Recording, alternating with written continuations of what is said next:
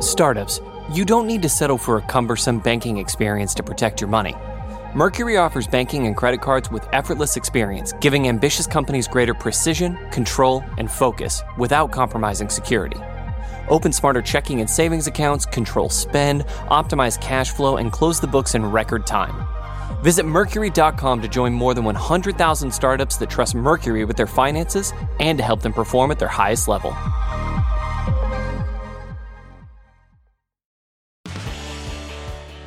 Recode Media, Peter Kafka, and that is me. And today is our semi annual, more or less, tradition where I treat you to an episode from our fantastic Land of the Giants series produced by our pals at Vox Media Podcast Network. This season is called Dating Games. It's hosted by my colleagues Sangeeta Singh Kurtz and Lakshmi Rengarajan. They're diving into the stories of how dating apps became a billion dollar industry and the algorithms that control your love life. Those damn algorithms. This week, I want to share an episode I think you guys will particularly like. It's about Match Group, the company that built itself up through acquisitions and now controls two thirds of the dating app market. So take a listen. You're going to like it. And if you're not subscribed, go ahead and subscribe. You know how to do that. See you soon.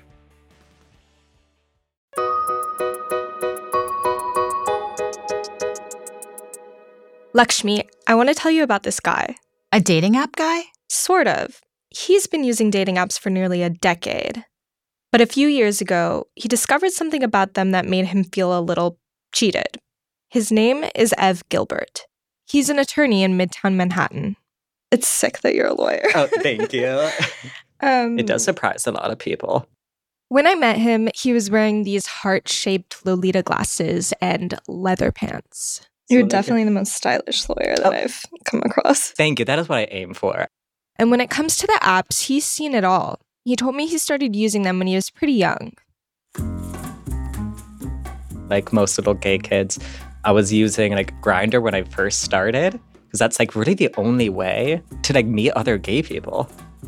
Grindr was enough when he was living in the suburbs.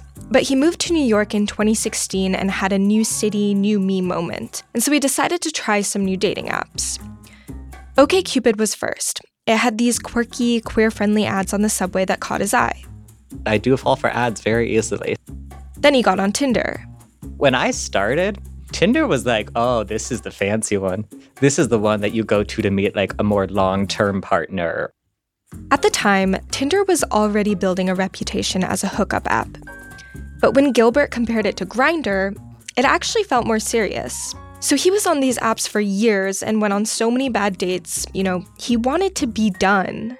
I mean, dating burnout is real. Totally. And then in 2018, he thought he saw the light at the end of the tunnel Hinge.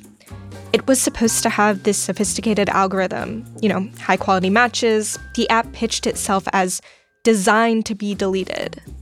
And then I, I think the first five or six profiles I've seen were people I had already talked to. And some of them I had already like been on dates with. Like the same dates that precipitated me switching to a new app. Okay, so I think I know where this story is going. Did you proceed to match with them or did you like throw your phone away in frustration? It just made me sit there for a bit. I was like, this is New York. It's one of the biggest cities in the world. These cannot be the only options here. He did not throw his phone, but he was left with a rage induced curiosity. OkCupid, Tinder, Hinge, these apps were all marketed differently. They were supposed to provide distinct experiences. So, why did using them feel so similar? After doing a bit of research, he realized that all of the apps he'd been using over the years, besides Grindr, were under the same corporate umbrella. honestly, I felt kind of like cheated in a way. It's like, okay, Tinder has been treating me badly, so let me try Hinge. You know, kind of like the same way, like if you have a bad product, you're like, oh, I'm going to buy like that competitor's product instead. Dozens of dating apps and websites, all owned by the same company. That company is Match Group. I'm like, how, how is this possible? This is Land of the Giants. Match Group owns nearly all of the top dating apps in the United States. which means it controls the way dating works for millions of people. That's a lot of power for one company to hold. And it got all of that power through a long campaign of buying up the competition. And steering our romantic lives? It's been a lucrative business for Match Group. It knows our most intimate preferences and behaviors. And Match uses that data to better sell itself, to build new features that make more money from our desire to connect. But what about users? As Match Group perfects the business model of dating, are people seeing better results? That is a great question, Sangeeta. Since I used to work at Match Group, we thought it'd be a good idea to hear your fresh take on Match's story. I can't wait to hear what you find out. Thanks, Lakshmi.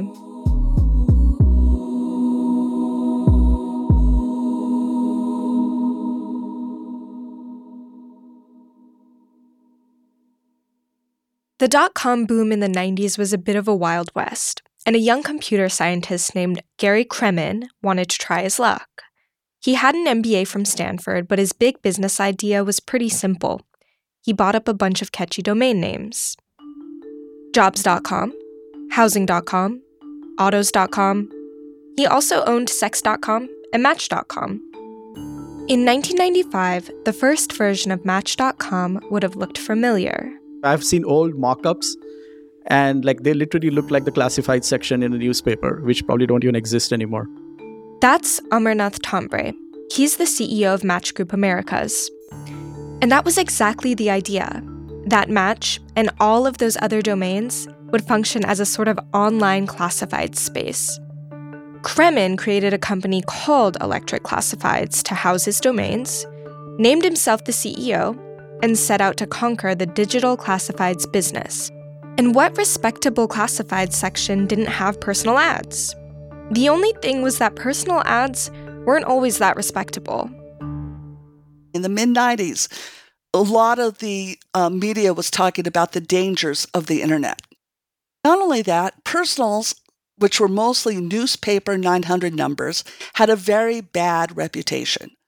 Fran Maier was a classmate of Kremen's from Stanford. When she joined Electric Classifieds, Kremen put her in charge of Match.com. Personals had an image problem. Maier says that the personal ads sections of local weekly newspapers often featured fake ads that were basically scams. Ads like, I'm interested in a gangbang. Really disgusting.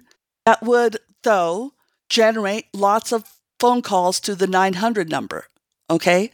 So this is the reason why personals were were considered fairly sleazy. Beyond that, the internet was new for most people. And for those who were already online, meeting someone often meant anonymous conversations in occasionally sketchy chat rooms. So Match and Maier had to figure out how to clean up the sleaze factor and begin to build trust. She said that they started with the idea that men would follow women, and the way to get women on Match was to make sure the men were serious. A great way to do so make them pay to use the service. Subscriptions. Once we started charging, the percentage of women went up almost immediately. And I think it's because it sort of qualified the guys that were on the service. There were a lot of other online personals, but there was none that was really taking a brand focused, target focused approach.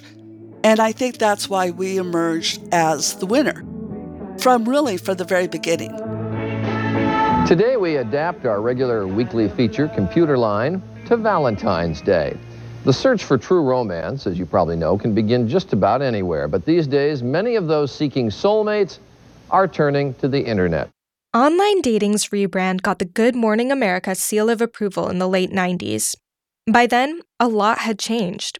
For one thing, more people were using the internet, and culturally, things were shifting too. Conversations about cybersex in shows like Sex in the City and films like You've Got Mail were helping to eradicate the online dating is dangerous and weird stigma. It wasn't enough for the owners of Electric Classifieds.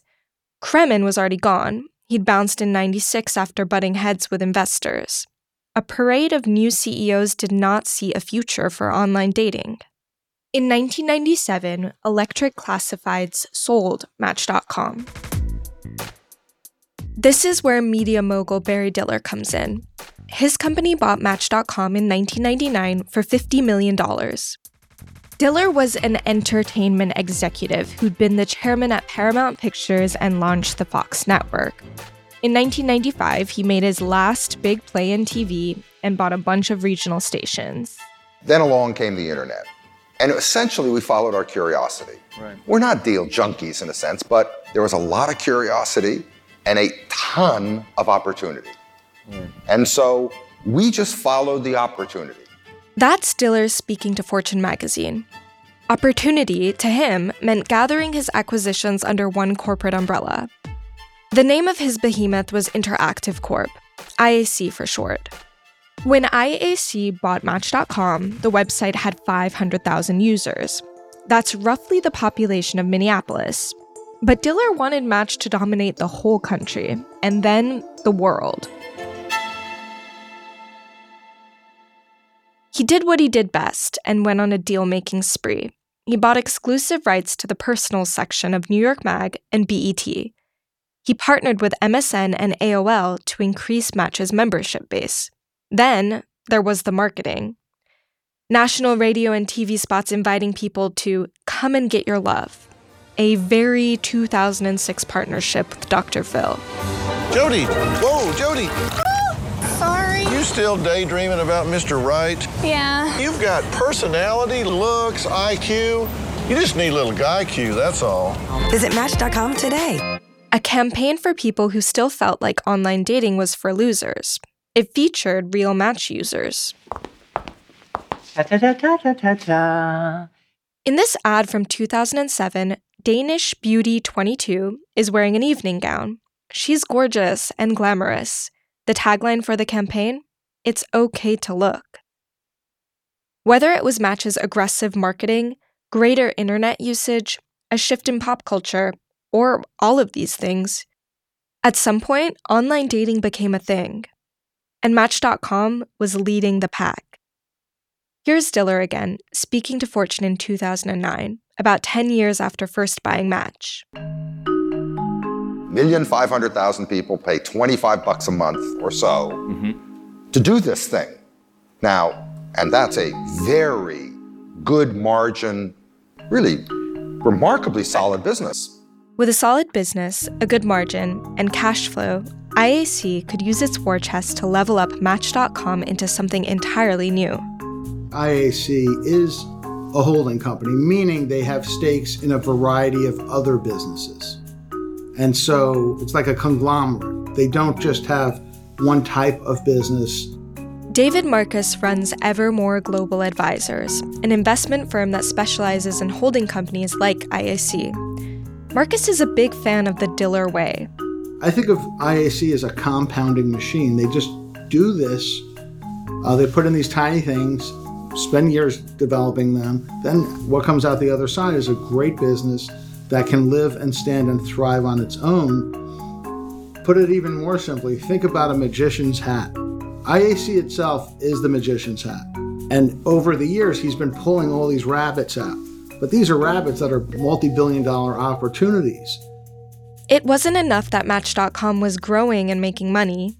Diller still wanted to forge a company that would dominate online dating entirely. In 2009, Match.com became Match Group. Its strategy? To eat the competition. That same year, Match Group made its first acquisition, People Media, for $80 million. A little over a year later, it acquired Meetic. Each of these sites brought something unique to the business. People Media had niche brands, specifically social connection websites that included OurTime.com and BlackPeopleMeet.com. Meetic was really popular in France and let Match get its tentacles into the European market. But the most important thing was that these acquisitions brought millions more people under the Match Group umbrella. So Match Group was growing, but it was also wary of the competition. Its biggest problem in 2011 was OKCupid.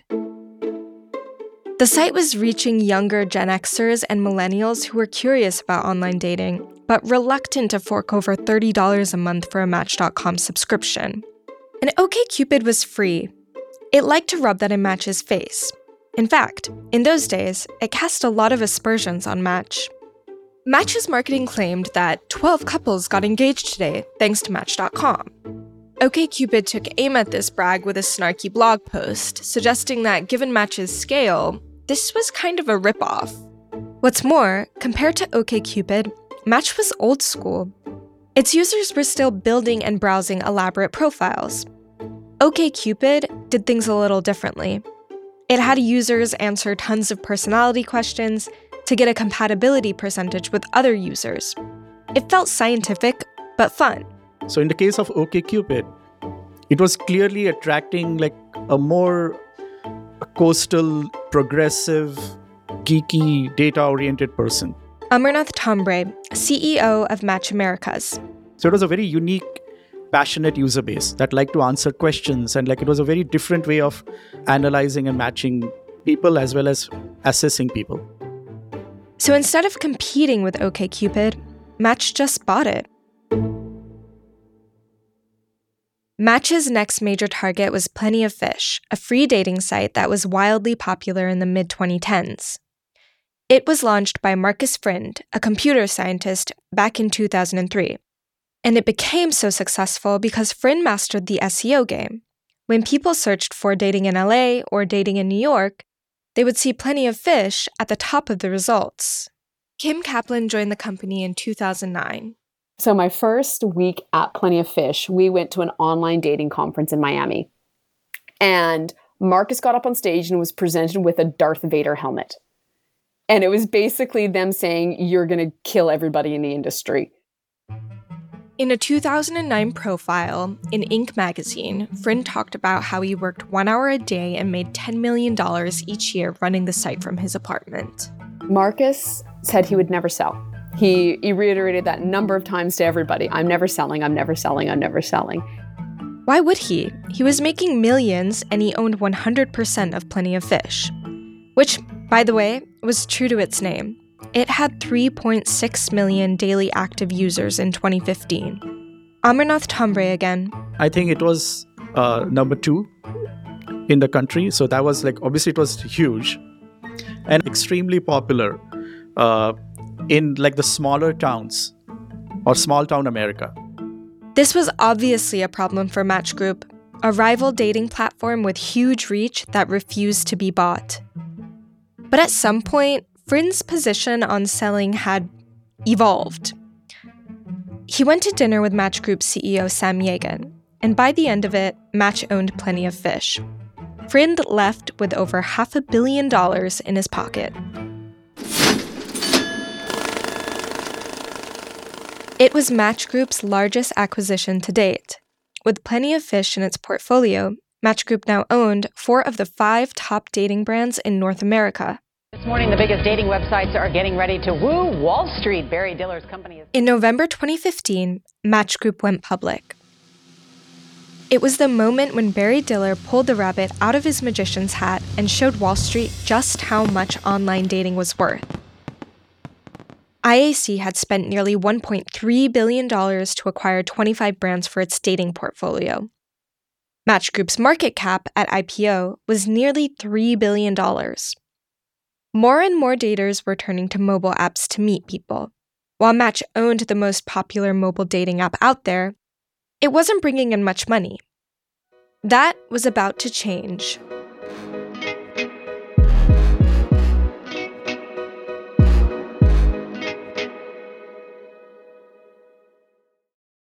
Startups, you don't need to settle for a cumbersome banking experience to protect your money. Mercury offers banking and credit cards with effortless experience, giving ambitious companies greater precision, control, and focus without compromising security. Open smarter checking and savings accounts, control spend, optimize cash flow, and close the books in record time. Visit Mercury.com to join more than 100,000 startups that trust Mercury with their finances and to help them perform at their highest level.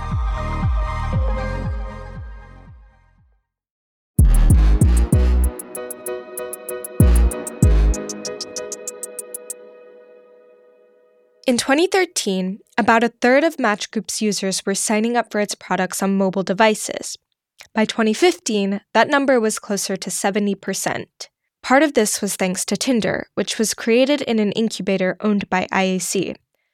That relationship eventually evolved into Match Group owning the app. Tinder still had something of a startup spirit, though.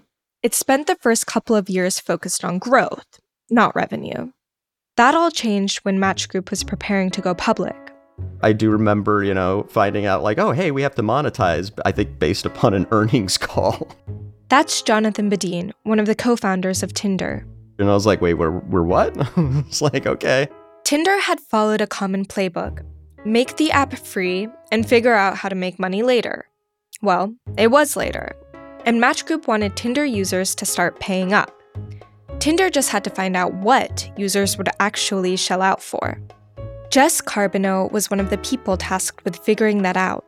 In 2014, she was studying sociology at UCLA and writing about online dating for her dissertation. She was also using dating apps. Carbino had recently matched with Sean Rad, another one of Tinder's co founders. She took it as a sign when he started to message her while she was on a boring date a few days later. I was literally like back and forth while all this was happening in the bathroom, live messaging Sean. The guy either thought I had a urinary tract infection or a cocaine habit, or I was just woefully uninterested. It was obviously um, the third option here. She pitched her research and herself, and soon enough, she was working at Tinder's offices in West Hollywood. One of her tasks, she says, was to dig through the data from Tinder's user surveys I helped them monetize. I helped them figure out, you know, what people were willing to pay for. She wanted to know would members drop money on a tool that would help them stand out from the crowd? How often were they going to use it? Under what circumstances would they use it? Um, were men more likely to use it than women? These were all questions that I was trying to answer in the back of my mind um, to understand the motivation for whether or not we should be investing in it. Her research was fed to teams that developed special features, what Tinder calls superpowers. There was the boost, which got your profile seen by more people for a limited period, and the super like, which you could send someone to show them that you really liked them. But these features were not free. Amarnath Thombre again. We are constantly looking at various ways to say give users a way to enhance their chance at succeeding on the app and that's something that users are always willing to pay for. And users did. They spent millions seeking an advantage on the app and on subscriptions, which Tinder added next. In 2016, it brought in $169 million in revenue. And still, Match wasn't finished. There were plenty of other dating apps that could pose a threat to Tinder's dominance. So, Match Group went back to its old playbook competition, no problem. We'll just buy it. In the mid 2010s, dating apps were mostly the same. All the dating apps were Tinder except for What's Your One Little Wrinkle?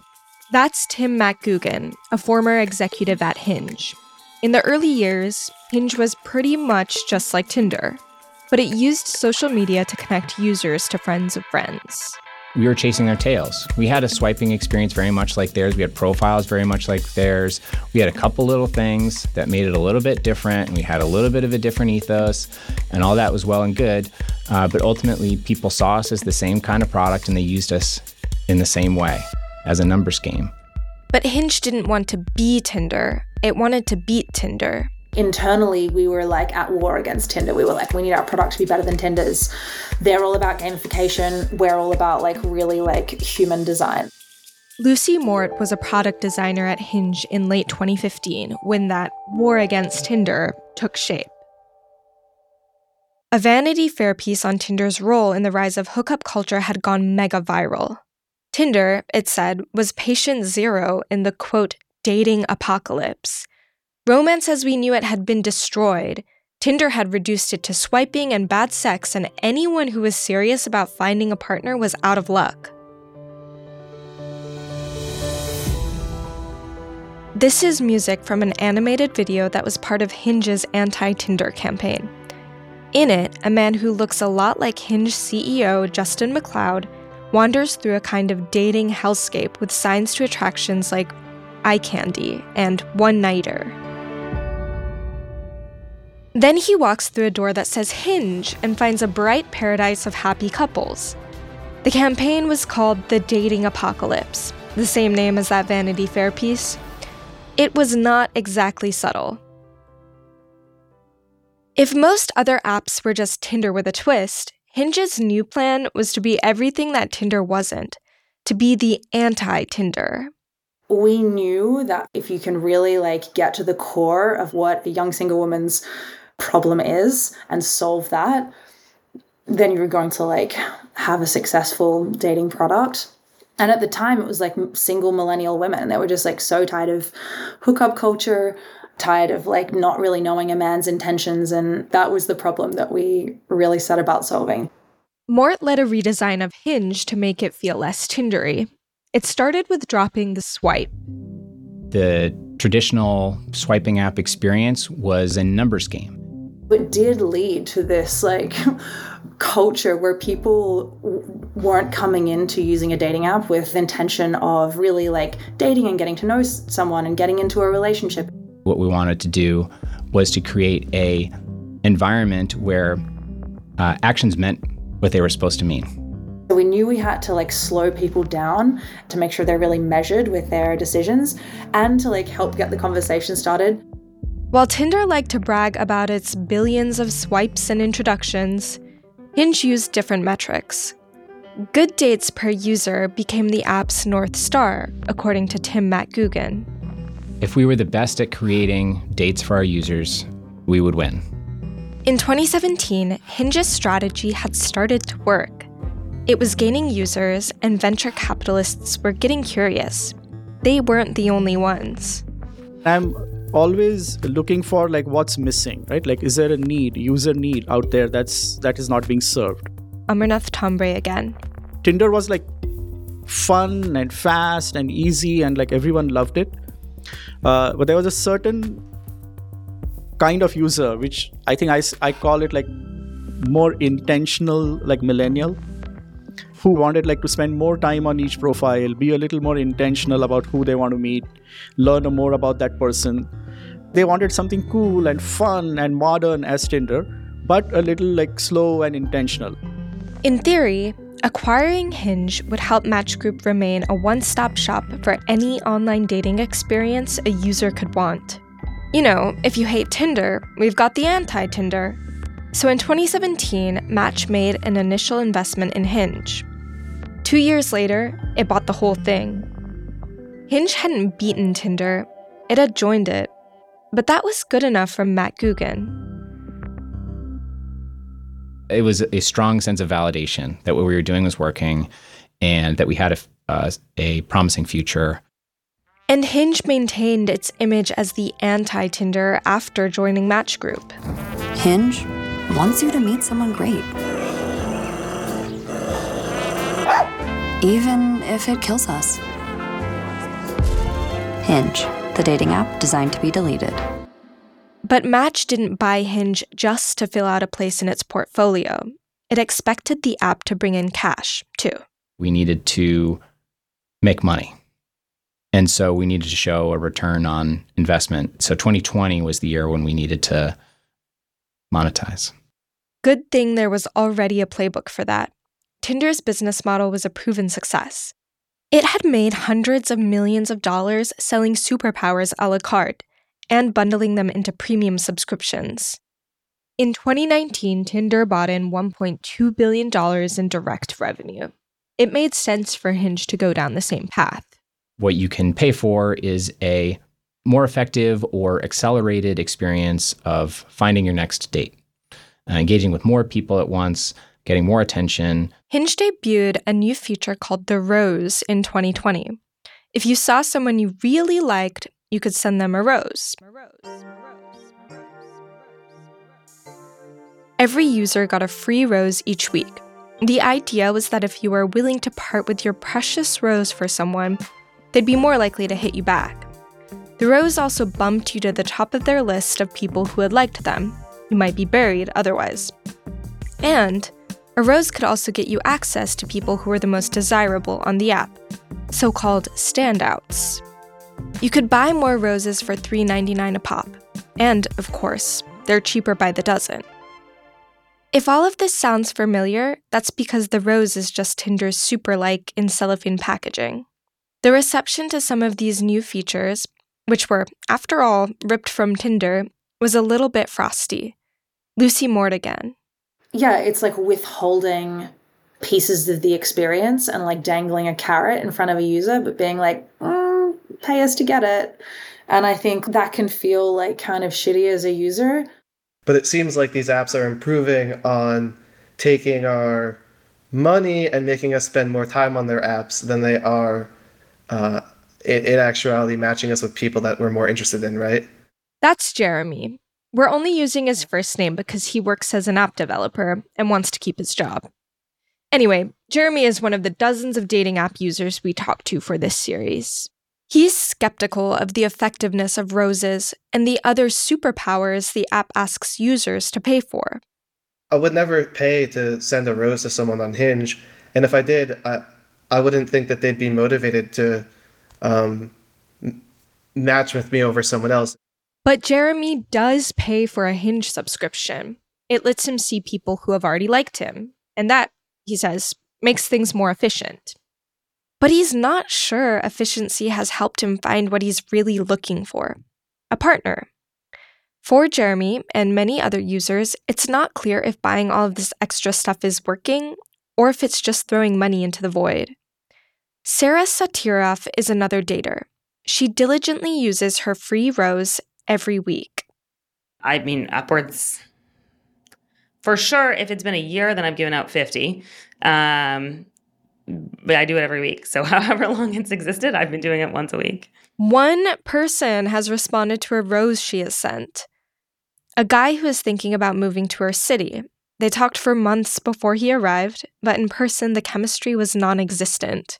I think I kept going out with him because I was like, on paper, he is so perfect. And there's got to be something here that I'm missing. I've got to be able to unlock the connection here. And there just wasn't. And I think that's the thing. You can't uh, you can't account for and you can't app optimize for the connection. You just can't make that a feature. Edison Wilkinson also hasn't had luck with roses. Hinge does that like, oh my goodness, we know you'll be attracted to these women. And you have to like you give them the one rose you get or pay five bucks for a rose. Yes, absolutely. They do that for sure. Have you paid to interact with those women? Absolutely, for sure. Absolutely, and nothing has come from it at all. Fool me once, shame on you. Fool me twice, I need to get off this app. but that's not what's happening. People are staying on the app and they're paying on the app. In 2020, Hinge brought in $90 million in revenue. It nearly doubled the following year.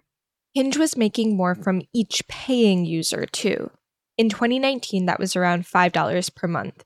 In 2022, it was 25. The value proposition of these premium features is more efficiency, more visibility, more likes, more, more, more. But do they allow users to achieve their romantic goals? to find partners? I put the question to Amarnath Thombre, the Match Group executive. Do you think those um, other features do give people more success on the app? Yes, they do. I mean, like the obvious proof of that is that they're willing to continue to pay for it because they see, when they use it, they see uh, results, and when they see more results, they want to buy it again. Obvious proof is a stretch. Of the dozens of users we spoke to, it seemed that what people were paying for was the promise of results. Like, spend enough and surely they'll meet the right person. Eventually. I wonder, are the roses uh, helping people find love? Is that what the data is showing? It is. It is. I mean, I think there's a stat on the app itself that, like, once if you send a rose, you have a far higher chance of getting a response and getting into a conversation than you don't. That's not really what I asked. But former Hinge exec Tim MacGougan says Match's money making strategy, while not perfect, is a win for everyone. Users want to go on dates. That's what the product is there to deliver. People who pay for these things are getting incremental value, otherwise, they wouldn't pay for them. The roses that they're buying are working. The boosts they're buying are working. The subscriptions that they're buying are working. They're having a better experience and more dates. And if you want those things, then you can pay for them. Um, you, you don't, great. Functionally, I can know that we took nothing away from the free experience when we introduced them. Um, and, you know, a listener might believe me or they might not. I don't know. Um, it's a hard thing to prove. And who trusts big corporations, you know? If you assume that they're well meaning and good, they want to find you your perfect match so that the more they know about you, the more perfect partner they can show you. Ev Gilbert, the lawyer we heard from earlier, doesn't think that paying more for the apps means more success. The less benevolent interpretation is that they're trying to find a way to make more money off of you. So maybe if they know who exactly you're attracted to, they're going to give you something that's the store brand version. So you're like, okay, so the real one is out there. It's like you're nibbling at the edges, but never getting the core. We are sold on the idea that it's just a matter of time until that special person sees our profile and swipes right. And paying for special features will supposedly shorten the process. It felt like someone was trying to figure out what I liked, but it didn't feel like they were trying to do that to help me in any way. What did you do in terms of that? Like, did that change your relationship to the apps? Did you stop using them and you were pissed about it? I I kept using them because what's the alternative?